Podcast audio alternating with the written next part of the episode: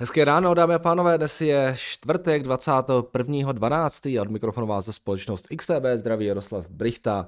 No a včera jsme se tady těšili, jak už konečně uh, snad brzy překonáme all time high na S&P 500 a boom, akcie včera minus 1,5%, Ježíšek se do nás vykašlal, tak uh, nevím, snad to ještě stihne.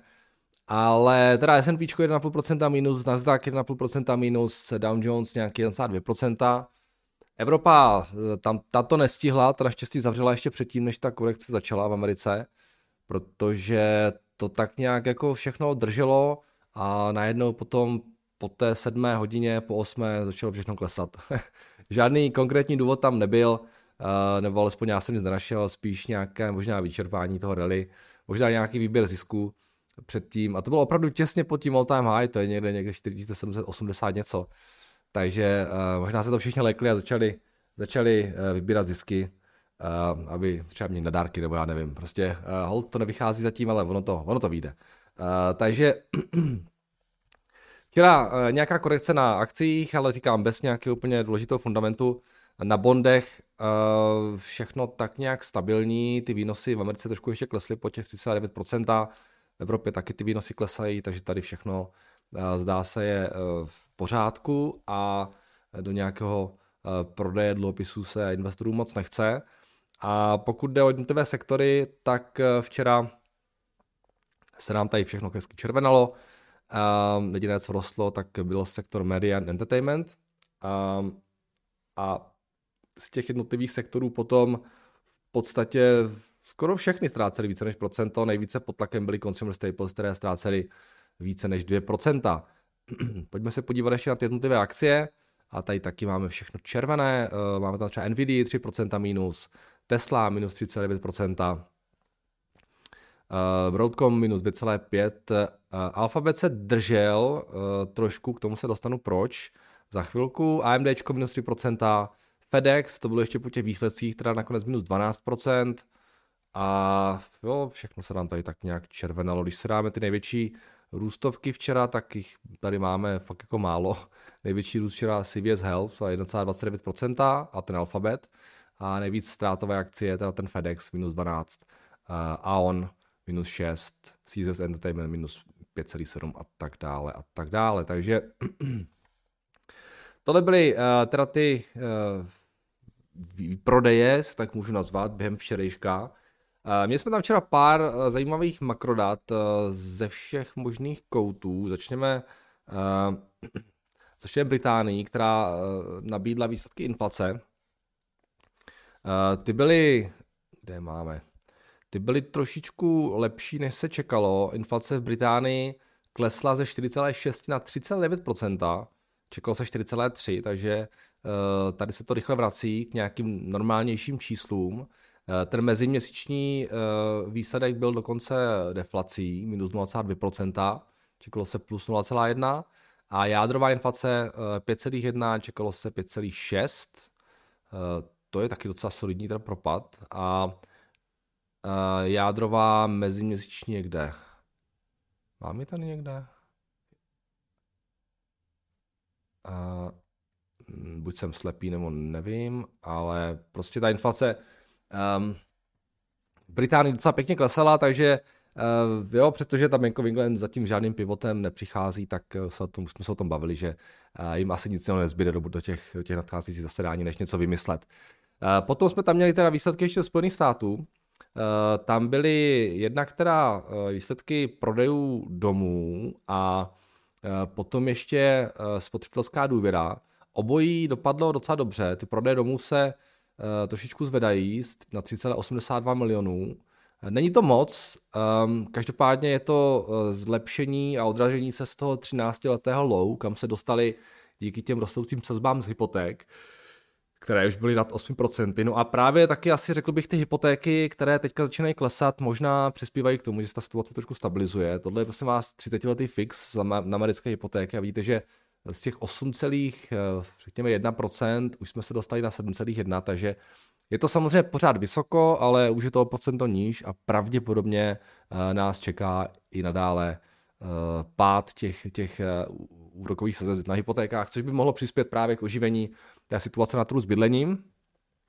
Já jsem, přiznám se, strašně zvědavý na to, co to udělá s těma stavařema, protože uh, mluvilo se o tom, že ty jako vysoké úrovně hypoték stavařům paradoxně pomáhají, protože nikdo nechce prodávat a um, aby si vzal potom novou hypotéku dražší, tak stavaří více staví. A teď jsem zvědavý, co se stane, až ty hypotéky klesnou, jestli teda jako začnou lidi prodávat ty byty, jestli začne více točit uh, ta inventory a uh, jestli to pro stavaře bude problém nebo nikoliv. Jo? Protože zase potom někdo může říct nižší, nižší úrovně hypoték, taky pomůže těm stavařům, že lidi začnou více stavit, ti, co třeba ne, nemohli stavět dřív.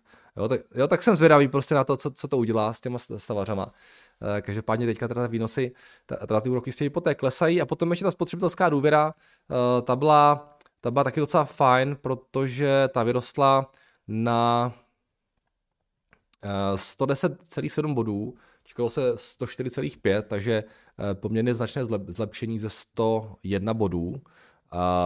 To byl slušný skok a my jsme se vlastně díky tomu dostali na nějaký pětiměsíční high na té spotřebitelské důvěře. Takže Uh, situace na trhu s bydlením se stabilizuje, uh, úroky z hypoték nám klesají, spotřebitelská důvěra výrazně roste, uh, prý hlavně díky situaci na trhu práce jo, a celkově větším optimismem domácností ohledně jejich finanční situace. Takže tohle je prostě nás všechno dál křičí soft landing, tak eh, uvidíme, jestli se ho skutečně dočkáme, nebo už jsme se asi dočkali, ale uvidíme, jestli prostě, jak ta ekonomika bude šlapat v tom příštím roce. A to bude určitě velký mít vliv na to, kam, jakým směrem budou směřovat vlastně úrokové sazby taky ve Spojených státech. Takže to bylo docela zajímavé, ale jak akcím, jak jste viděli, tak úplně moc to nepomohlo. Eh, potom, eh, jak jsme se bavili o tom Google, který tam rostl o ty, to 1%, což byla velký úspěch, protože to byla jedna z mála akcí, která rostla, tak eh, včera přišla zajímavá zpráva, um, až to najdu, tak vám to ukážu. Tady tohle. Z The Information ti přišli teda s reportem o tom, že se prý v Google chystá velká reorganizace, která se má týkat jeho týmu eh, na prodej digitální reklamy, který čítá přes 30 tisíc lidí. Eh, tohle je sama o sobě docela zajímavá informace, já vůbec nevěděl, že eh, mají tolik, takhle velký sales team. No a což je teda nějakých jako 16% všech zaměstnanců Google. No, každopádně k těm změnám, tak má to být snaha o zeštíhlení celého biznisu toho, toho sales businessu, eh, ke kterému pomůže interní implementace umělé inteligence. Eh, ta tak zdá se začíná nahrazovat na těchto pozicích lidi. Tohle asi muselo přijít, konec konců viděli jsme i, jo, těch indikací bylo více, i třeba Meta teďka pracuje, nebo pracovala, pracuje stále na těch nástrojích, které mají výrazně usnadnit jako zadávání reklamy a v podstatě spousta marketáků nebude úplně moc potřeba. Uh, a pravděpodobně i spousta salesáků ta digitální reklamy nebude potřeba, když budou nástroje, které to budou moci jo, nějak těm lidem jako ukázat, vysvětlit, pomoct s tím, jak s tím pracovat. Takže Google by díky tomu pravděpodobně mohl propustit uh, docela dost lidí, uvidíme kolik.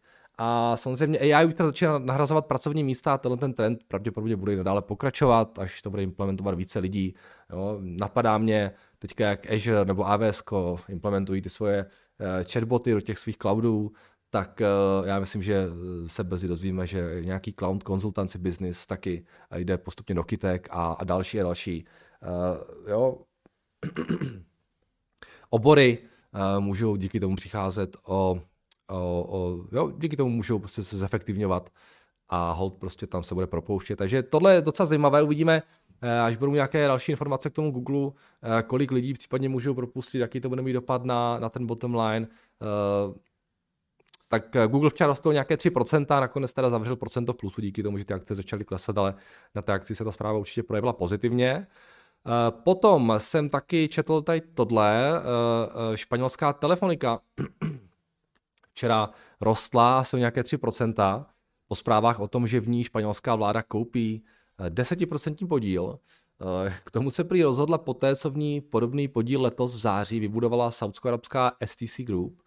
Eh, Španělé telefoniku považují za strategickou společnost a chtějí váhu Saudů nějakým způsobem vybalancovat, tak je docela zajímavé, tak, tak se prostě, když oni, tak my taky, tak, eh, tak tam teda taky udělají nějaký, nějaký podíl, ten má mít hodnotu vlastně něco přes 2 miliardy eh, euro, ten, ten desetiprocentní podíl. No a samozřejmě peníze španělská vláda sežene na dluh, jak jinak. Takže to je taky docela zajímavá záležitost. No a potom teďka čerstvá věc ještě relativně, a to je tohle, protože Warner Brothers Discovery údajně jedná s Paramountem o možné akvizici. A tuto informaci vlastně už včera potvrdilo více zdrojů, kteří jsou obeznámeni s, s, těmi, s těmi jednáními. E, mají to být teda prý zatím spíše předběžná jednání e, za Slava Bekiše e, o tom, co je případně možné. Jednou z podmínek od prodeje Warner Media, vlastně AT&T Discovery, bylo, že nesmí dělat dva roky žádnou akvizici, každopádně tato podmínka vyprší už příští rok v dubnu a Zaslav už i na tom posledním kolu, jsme se o tom bavili, naznačoval, že by se něco díky lepšímu stavu balance sheetu uh, mohlo chystat a že by nějaké akvizice třeba přijít mohly. Takže to je venku. Já jsem tady o tom, myslím, už spekuloval, že by tohle mohla být jedna z variant. Um, těch možností vlastně, jak by to mohli udělat, je spousta. A samozřejmě už se dlouhou dobu ví, že um, Paramount je na prodej, ale Paramount, jo, jsem taky myslím tady o tom mluvil, je takový jako zvláštní mix jako různých aktiv a uh, to, co by třeba mohla chtít jedna strana, nemusí chtít druhá strana. Takže je tam prostě možnost, jo, že, že by se to třeba rozdělilo a právě to, co nikdo moc nechce, to by mohla koupit uh, i třeba relativně levně um, uh, Warner Bros. Discovery. A to, co nikdo moc nechce, to jsou právě ty, uh, ty network service, ty, ty, ty, ty networks, ty networks, jako CBS um, a další cables, prostě aktiva, uh, kde právě v případě Paramount, uh, Warner Bros. by tam byla jako velká synergie, že v Americe je zákon, že tyhle ty věci nemůže kupovat, nebo respektive, že nikdo nemůže mít uh, dvě top 4 televize. Jo? To znamená, v Americe máte ty top 4 televize CBS, NBC, ABC a um, když Maria, teď mi padla ta čtvrtá. CBS, NB, CBS, NBC, CBS, ABC a Fox, jo, tak to je. A samozřejmě NBC to vlastní, eh, to vlastní eh, Comcast, CBS, Paramount, ABC, Disney a Fox je Fox Corp. A vlastně Comcast ani Disney by nemohli koupit CBS, kteří by je jako možná chtěli, protože by tam byla jako taky velká synergie. A Weberečku je vlastně největší provozovatel eh, těchto těch jako stanic, který nemá ale žádnou top 4 stanici, takže oni by v pohodě to CBS mohli koupit. Takže tam by uh, to případně šlo a pak by to spojili ještě s CNN a byl by z toho fakt jako velký uh, jako, jako news network. Takže tohle by teoreticky eh, mohla být docela pěkná synergie a zase na druhou stranu Paramountu by, Paramountu by docela vyhovovalo, že by se toho mohli zbavit, protože potom by zůstal jenom ten, ten, ten ty, aktiva toho Paramountu, IP na spoustu zajímavých filmů, se seriálů a tak dále. A tohle to už má jako docela zajímavou cenu i pro třeba velké hráče, jako je třeba Apple, uh, nebo prostě nějaký další, kteří by tohleto mohli v pohodě zařadit uh, do svého portfolia a za tohleto by mohli dostat docela, docela pěkné peníze. Takže Jo, jedna z variant, co mě napadla, uh, právě prodat tyhle ty networks uh, VBDčku, rozdělit to a potom zbytek prodat někomu uh, jinému, a to by asi byla docela velká nabít poptávka, takže jsou to předběžná jednání, uvidíme, co se tady bude odehrávat. Uh, uh, Sheridan Stone už se jako baví s více lidma, více zájemců ten Paramount je, takže není to jenom VBDčko, třeba to nevíde, třeba to vyjde, uvidíme. Každopádně nějaká jednání tady probíhají a zase se jenom potvrzuje, že prostě Paramount je na prodej a pravděpodobně se to nějak prodá v horizontu, možná ne ani tak, ne ani tak dlouhém. Takže tohle je docela zajímavá zpráva, uvidíme, co z toho bude dál. No a já toho jinak ke včerejšku uh, víc nemám, ten trh teda se nám včera trošku utrhnul, ale jinak je všechno v klidu, si myslím, stabilní, hold prostě, jo, nemůže to růst pořád. Uh, dneska, když se podívám na ten kalendář, máme tam uh, finální revizi HDP z Ameriky, Máme tam kanadské maloobchodní prodeje, Philadelphia Fed Index, nic úplně super zajímavého.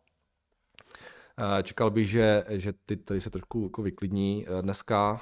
Když se podíváme na futures, tak ta situace eh, vypadá, vypadá tak, že nám Amerika už mírně roste, Evropa teda trošku klesá, dohání ten včerejšek, ale asi to včera nebylo nic úplně jako mimořádného. Navíc ty výnosy jsou pořád nízko, takže tady není úplně velký asi důvod um, před těma Vánocema klesat. Samozřejmě můžeme se bavit o tom, že tam můžou být třeba nějaké ty výběry zisků a já nevím co před tím koncem roku a jo, spousta fondů může mít spoustu důvodů něco koncem roku dělat, těžko říct. Ale vypadá to, že ty tady se zase tak nějak jako sklidňují. Um, takže uh, pojďme se podívat ještě na FX. Uh, včera teda uh, nic divokého se tady neodhrávalo, eurodolar nějaký 1,0950, uh, Libra nám trošku ztrácela, ale to je všechno v rámci nějakého vlastně range, v kterém se držíme už nějakou dobu. Uh, Japonec 143 jednu za dolar, Kanaděn se držel, Australan taky, Novozélandan taky, takže tady nic zásadního. Kačka 23.30, teda 22.30 na dolaru a 24.60, no 50 na, na euro. Zlato 2035, stříbro nějaký 24.20. Ropa nám trošku roste, včera taky lehce navýšovala ty své pozice. Tam samozřejmě se hodně mluví o tom, o té, o té situaci eh, v, v tom Rudém moři, kde tam útočí na ty lodě a každopádně ty tam poslali Spojené státy své námořnictvo, aby to tam nějak jako srovnali. Takže ten trh to možná nějak řeší, ale asi to nebude úplně nějaký velký issue dlouhodobě. A tak ropa díky tomu trošku roste. Tohle je ten nešťastný S&P 500, který teda nám teda propadl a ten DAX taky trošku klesá. No. Bitcoin, Ethereum se plus minus drží, tady nic nového se neděje. Um, tak jo, ode mě to všechno a pojďme se podívat na vaše dotazy, které jste mi tady nechali. Tak, uh, ahoj Jardo, co si myslíš o tomto ETF na bondy, iShares Treasury Bond 7 až 10, uh, dolarový akumulační, jako forma diverzifikace jsem pasivní investor a jedu zatím pouze čistě ETF na akcie. Na aktivní investování nemám čas, znalosti ani nervy, vše jedu formou měsíčního DCA. Zvažuji, že bych jel formou DCA 80% akcie, ETF a 20% ETF na bondy. Postupem času, jak se bude blížit můj důchod, tak bych ty procenta upravoval na 60 až 40 bondy. A jen by mě zajímal, či se tvůj názor, předem děkuji za odpověď. Uh, no, Tome, tohle prostě, já vám nemůžu v tom poradit, jo? jo? to se nedá, já vás neznám, já nevím, kolik máte let, nic se mi o sebe nenapsal a nevím, co vlastně chcete, takže jako, jak vám tohle to můžu radit, jo? to může být dobrá strategie, nemusí, jo? já vám řeknu, jak zatím božu já, já prostě bondy nemám, jako dlouhé bondy nemám žádné, protože věřím tomu, že v dlouhodobém horizontu ty akce budou vydělávat lépe. Jo? A já budu mít vždycky akcie, protože já prostě to riziko jsem schopný přijmout. Jo? Ale kdybych radil někomu, jak, jako, jo, kdo asi jako vy, tak bych mu radil, začni s velkým podílem akcí a překlápej to, překlápej to postupně uh, do bondů, ale asi bych jako nedoporučoval jako moc delší bondy, já bych se asi držel na té jako kratší straně, to znamená, uh, já bych chtěla, aby to portfolio, kde jsou ty bondy, fungovalo spíš jako hotovost, která mi bude dávat nějaký výnos a která bude super safe. Jo? Pokud v těch dalších bondech, tak přece jenom nějaké to riziko toho jako růstu uh, výnosů a dopadu na, tu duraci, dopadu na, ty, na ten pád těch ceny tam je.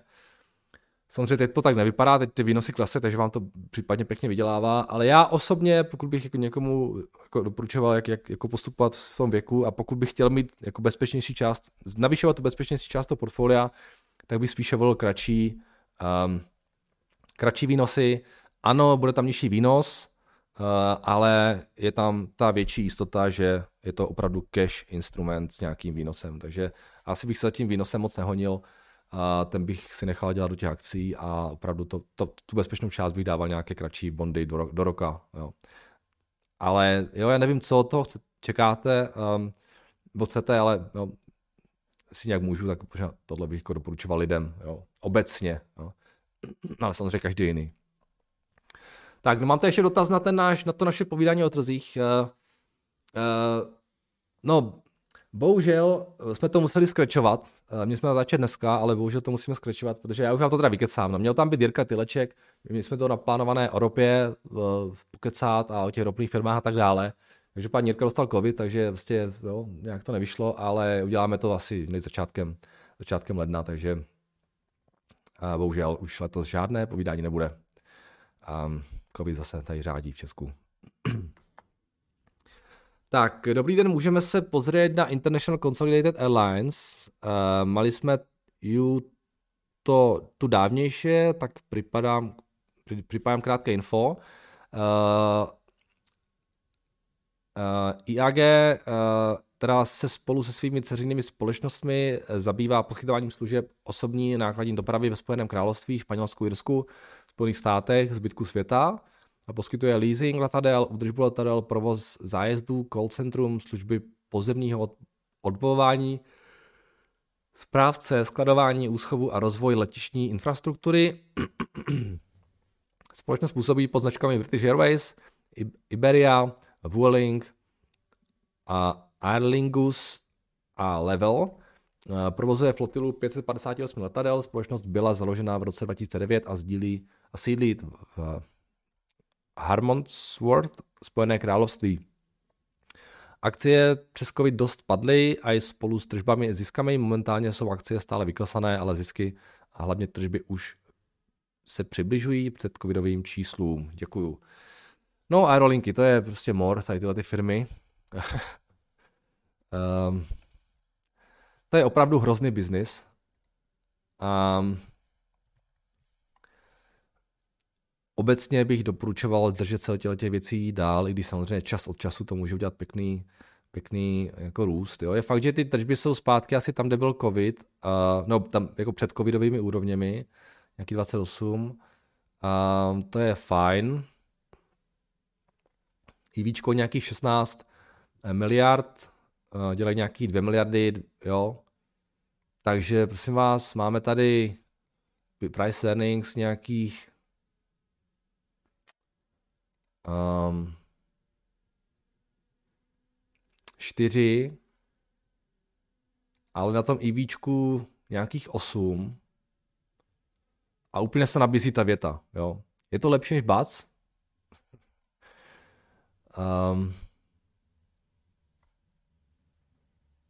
tohle je opravdu hrozný sektor, jo, to, ty aerolinky, tam, tam vlastně jsem to tady říkal moc krát, jo. Není jednoduš, není, není nic jednoduššího, než nalizovat si nějaký letadla a, a, a zařídit si aerolinku. E, nějaká aerolinka vám krachne, z toho vyjde jo, očištěná aerolinka od dluh, tam má najednou a, obrovskou výhodu proti všem těm zadluženým, jo. A takhle to jde pořád do kolečka, takže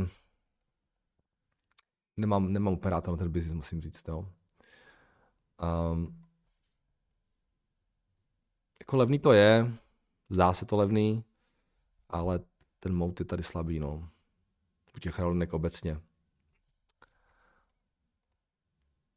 A tak to víte, že to může vyrůst, no. To víte, že jo. A to i ten Bac, a i ten Pfizer. No.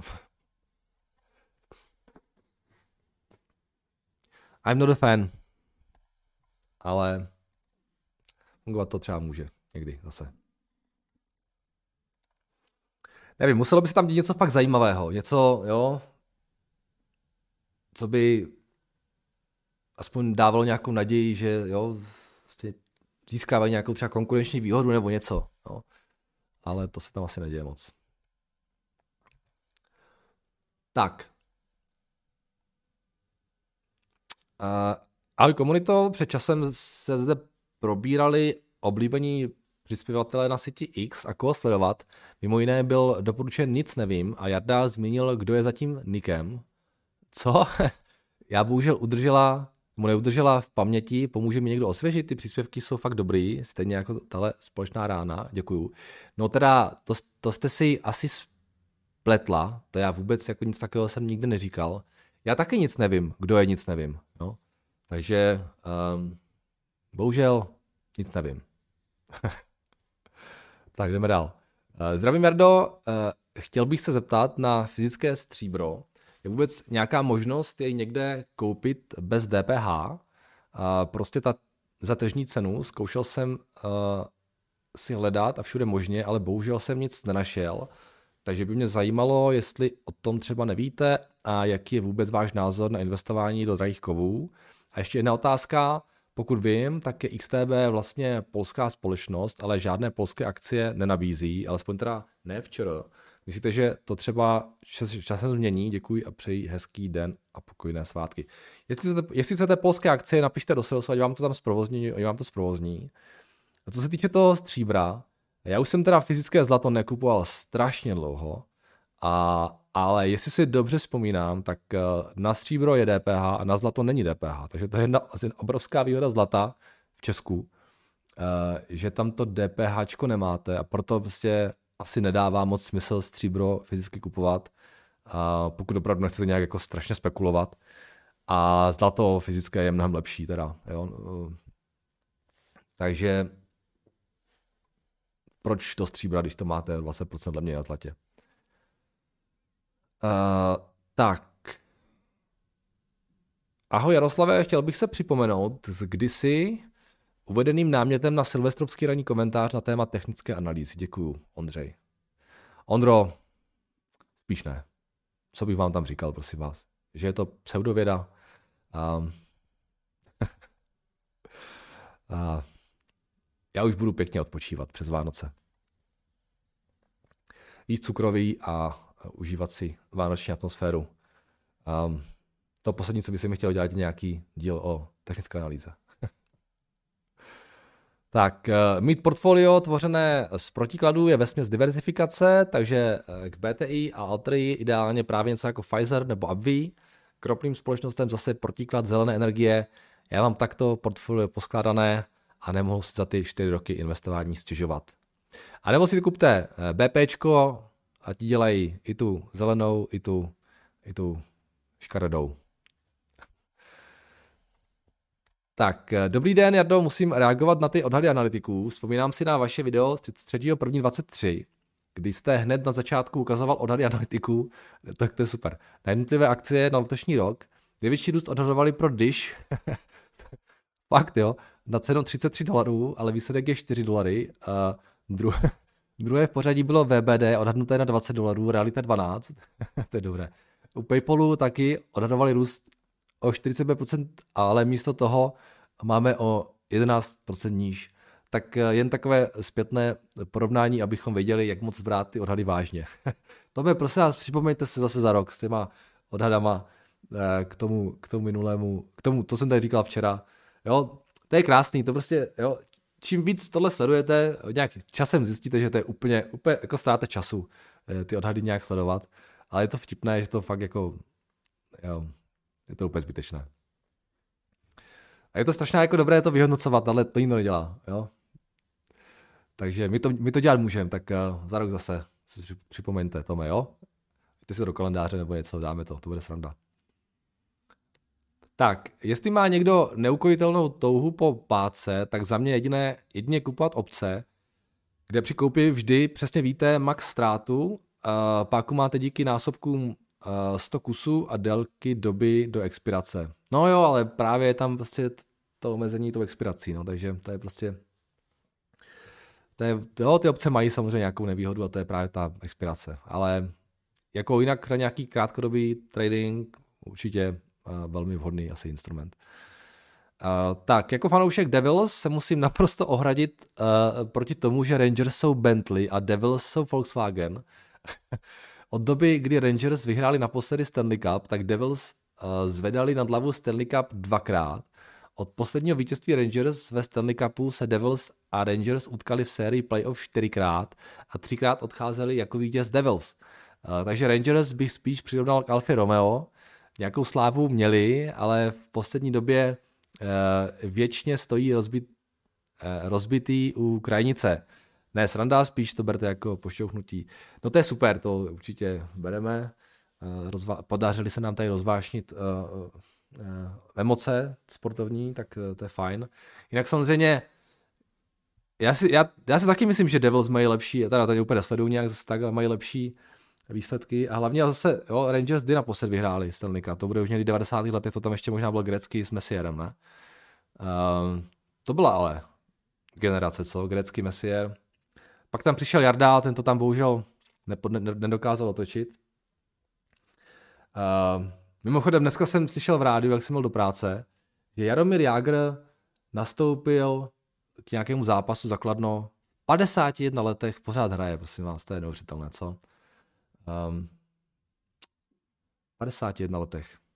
No, pořád čekají v NHL, že můžou dát do té síně slávy, že oni tam nemůžou dát hráče, který je pořád aktivní a Jager je pořád aktivní, takže, takže mají smůlu. Tak, tak uvidíme, kdy to, kdy to zabalí. No, tak uh, jsme se trošku dostali k jiným tématům, ale nevadí, tak uh, proč ne. A pojďme ještě na mažimit dotazy. Uh, dobrý den, chtěl bych přidat pár informací ohledně baterií v EV. Například EV od BMW, konkrétně model X, iX3, má palubní baterii pro chod palubní sítě, dále pak má trakční baterii v podlaze, jelikož EVI X3 nemá alternátor ani jiný generátor energie pro dobíjení baterie palubní sítě jako auta s spalovacím motorem, má tzv. jednotku CCU, Charge Combine Unit. Tato jednotka se stará o distribuci energie ve vozidle, je to kombinovaná nabíjecí jednotka, která distribuje energii z nabíjecího stojanu do trakčního do trakčních baterií. Tato palubní nabíječka má několik nabíjecích režimů, nabíjení z třífázové AC sítě, eh, nabíjení z DC superchargeru a podobně. Další funkcí je dobíjení palubní baterie, kdy se sníží napětí baterie pod určitou mez, nabíječka vezme energii z trakčních baterií a palubní baterii rychle nabije. OK. Uh, baterie palubní sítě a nabíjení CCU jednotka. A nabíjecí CCU jednotka je vidět na YouTube kanálu ElectroDead díl 147. No, co jste nerozvíte všechno? S pozdravem Petr. Petře, díky. Já stejně ničemu, co jste napsal, nerozumím, ale možná to někomu tady pomůže. ale uh, k diskuzi o tom, proč mají EVčka baterie, tohle bylo rozhodně uh, nejvíc odborný příspěvek. Takže díky Petře. Jdeme dál. Tomáš z Jihu tady píše. Ahoj Jardo, rád bych se podělil o své postřehy k té tabulce, řekněme, podhodnocených akcí ze CNBC podle odhadů Target Price analytiků. Takže Moderna, sledoval jsem mi společně s Pfizerem a než do toho někdo skočí, tak doporučím kouknout na výsledky za poslední kvartál a portfolio produktů. Za mě to není moc veselé čtení, hlavním, hlavní produktem Moderny jsou vakcíny. Mimo jiné je to vakcína na COVID, Tady to začíná dost připomínat příběh Pfizeru, tedy úspěch investice do Moderny stojí za tom, jestli se COVID někdy vrátí ve verzi, která nás přinutí chodit se masivně očkovat. Jinak mi to přijde, že to vedení společnosti dává investorům každý kvartál trochu po kapkách, že ta vakcína na COVID už tolik neletí. Když na Modernou podíváš do Bloombergu, tak tam proti roku 22 ty výsledky za Q3 23 a celkový rok 23 nejsou nic moc, tržby jdou výrazně dolů a náklady nahoru. Na rozdíl od Pfizeru, kde bych očekával příští rok obrat, tak u Moderny ne. Uh, já zase tomu tak moc nerozumím, ale mám moc, že Moderna je hlavně taky o tom, o tom vývoji těch nových léků, ne? že um, a tam by něco mohlo kápnout třeba do budoucna, ale já nevím. Uh, dvojka. Exxon a Chevron má, mám oba těžaře, ten rozdíl v cenách a odhadech analytiků je asi dán hlavně tím, hlavně aktuální cenou ropy, ale firmy mají cash a kupují konkurenci aby cash nějak utratili. Naštěstí zatím nakupují v Permian Basin, a kde to má smysl a nepouštějí se do nějakých větších divočin ve světě. Já to vidím jako sázku na soft landing, růst ekonomiky ve světě eh, po odeznění inflace a vysokých tržeb. Těžba v USA na maximech a bude stoupat. Náklady na těžbu se jim taky daří úspěšně snižovat souhlasím s tím, co si eh, říkal v minulosti, je tam jedno velké riziko a to, že Saudové už nebudou chtít dat, dotovat americkou těžbu na úkor své vlastní, těž, eh, své vlastní a tedy, že v rámci OPECu přestanou podporovat snižování cen ropy a rozjeli by potenciálně cenovou válku na ropě. Na druhou stranu, jaký vliv by měla eh, ropa třeba za 50 dolarů na ostatní oblasti, inflace, spotřeba domácností nebo prodej elektromobilů, a zase by z toho těžil zbytek akciového portfolia. A za třetí Albemarle, uh, pro ty, co eh, neznají, tak je to těžař litia z USA. Cena litia zažívá poslední rok pád, příčinou je asi trochu vystřízlivění ze snu o elektrických autech a do každé rodiny během pár let aktuálně v pondělí německá vláda přestala podporovat nákup elektrovozů. Tím neříkám, že elektroauta v budoucnosti nebudou eh, tlačena, ale že to prostě naráží na peněženku spotřebitelů a ten eh, přerod bude delší. S tím, jak padá cena litia, tak padá i cena Albemarle za poslední rok 45%. Myslím si, že by tento rok mohl být pro Albemarle z hlediska výsledků ceny akce špatný, respektive on možná bude dobrý, ale v porovnání s jinými sektory to bude vypadat bídně. Albemarle sice úspěšně zvyšuje objem těžby, ale tu padající cenu litia nedokáže přetlačit. Moje teze je, že nás ta elektromobilita nemine, nicméně půjde to, nepůjde tak rychle. Albemarle má na watchlistu, doufám, že ohlásí špatné výsledky a výhled na 2024. Mohl by se zjadl kouknout do terminálu a přidat svůj postřeh číslům. No my jsme tady měli nedávno, nedávno jsme tady řešili, když se podíváte, když se podíváte do té tabulky Pepovi, tak je tam určitě uvidíte. Jo. Um, někdo je tady představoval. Takže jo, pár videí zpátky najdete. Tady jsou nějaké tady čísla. Tak díky eh, Tomáši z Jihu. A, tak, tady mám ještě Kubu. A, ahoj Jardo, chtěl bych tady představit firmu Betson AB. Jedná se o švédskou založenou firmu, kotovanou na švédské burze a aktuálně se sídlem na Maltě. Předmětem podnikání je online gaming ve všech pod, podobách, online kasina, poker, kurzové sázení a tak dále. Společnost podniká v celé řadě zemí, kromě většiny států EU. V posledních letech prováděla akvizice například v Bělorusku. V Bělorusku, jo. Mexiku, Argentině, Kanadě, na Kavkaze a řadě států jihovýchodní Asie. Je tudíž poměrně široce globálně diversifikovaná. Do jejich portfolia patří sáskovky jako BetSafe, NetPlay, NetPlay TV a NordicBet a tak dále. V posledních letech rostou v firmě obraty zhruba 10% ročně a produkují dost keše, který používají především pro akvizice a rozšiřování na další trhy. Zbytek vyplácí akcionářům jako dividendu, market cap společnosti, to se podíváme v pohodě. Eh, možná rizika vidím v tom, že se jedná o hazard, který je častým předmětem regulací a zákazů a další regulace můžou přicházet i v budoucnu. Další riziko vidím v tom, že téměř čtvrtina trže pochází z Turecka, takže mají poměrně silnou expozici na jednu um, zemi, kterou navíc nepovažují za ekonomicky či politicky stabilní. Navíc, jak píší výše, společnost se snaží svůj biznis diversifikovat a tento podíl tak do budoucna snižovat. Například jen v východní Asii jim loni obrat meziročně stoupl 86%. Moje investiční teze je, že online gaming eh, je jedním z odvětví, které by v následujících letech mělo růst. Betson AB mi přijde v tomto oboru jako dobře nařízená, rostoucí a diversifikovaná firma. OK, Kubo, můžeme se podívat. Eh, chválím za to, že jste popsal rizika, ale uh, abych vás jenom nechválil, tak uh, ta teze je slabá. Jako, jako to, že roste, roste, roste sázení, to, je, to všichni víme, ale já myslím, že ta teze by se měla opírat především o tu firmu. Jo? Proč tahle ta firma? Jo? A to jste mi tady bohužel nenapsal. To, že je dobře řízená, to je strašně jako, jako obecné. Uh, uh, tak já potřebuji vidět nějakou, jo, my potřebujeme vidět nějakou konkurenční výhodu, něco, proč ta firma je skvělá. Jo? Uh, to, to, že je firma součástí nějakého sektoru, který celkově roste, eh, to často je spíše nevýhoda než, než výhoda, protože eh, do té firmy právě všichni naskákají, protože ten sektor roste, ale potom zjistíte, že tam vlastně není žádná konkurenční výhoda, že tam jako dochází k nějakým jako cenovým, eh, že, že se všichni přetahují cenou a prostě jako co, jo. Ten biznis sice roste jako celek, ale je tam stále více firm a a jako zisk v tom biznise moc jako se třeba nezvyšuje. Jo. Takže jo, my potřebujeme firmy, které mají mout, které mají nějakou výhodu, které mají něco, co ty ostatní firmy nemají. A o tom nám tady píšte. Jo? To nás tady zajímá. Každopádně, já se na to samozřejmě podívám, Kubo.